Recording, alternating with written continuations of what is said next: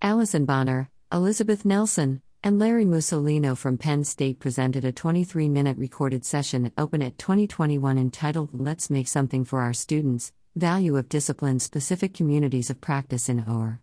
Bonner first described discipline specific communities of practice and the advantages of communities for OER work.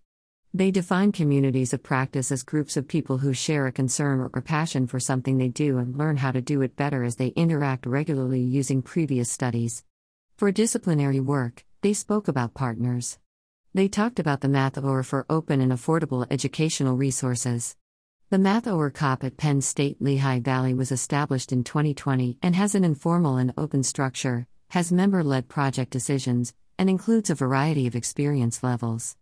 The group encompasses a variety of levels of OER awareness. Their goal was to include scaffolding and write a workbook that would help alongside OpenStax OER. The project has been awarded a PA Open Award.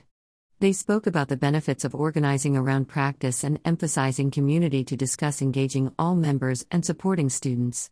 While the content is different, this aligns with some of the projects we have about microbiomes and bioinformatics resources for educators. Their advice was to identify allies, encourage membership, be open to all voices, and consider your project needs. What does it take to form and sustain a discipline specific community of practice? Photo by Pixabay on Pexels.com.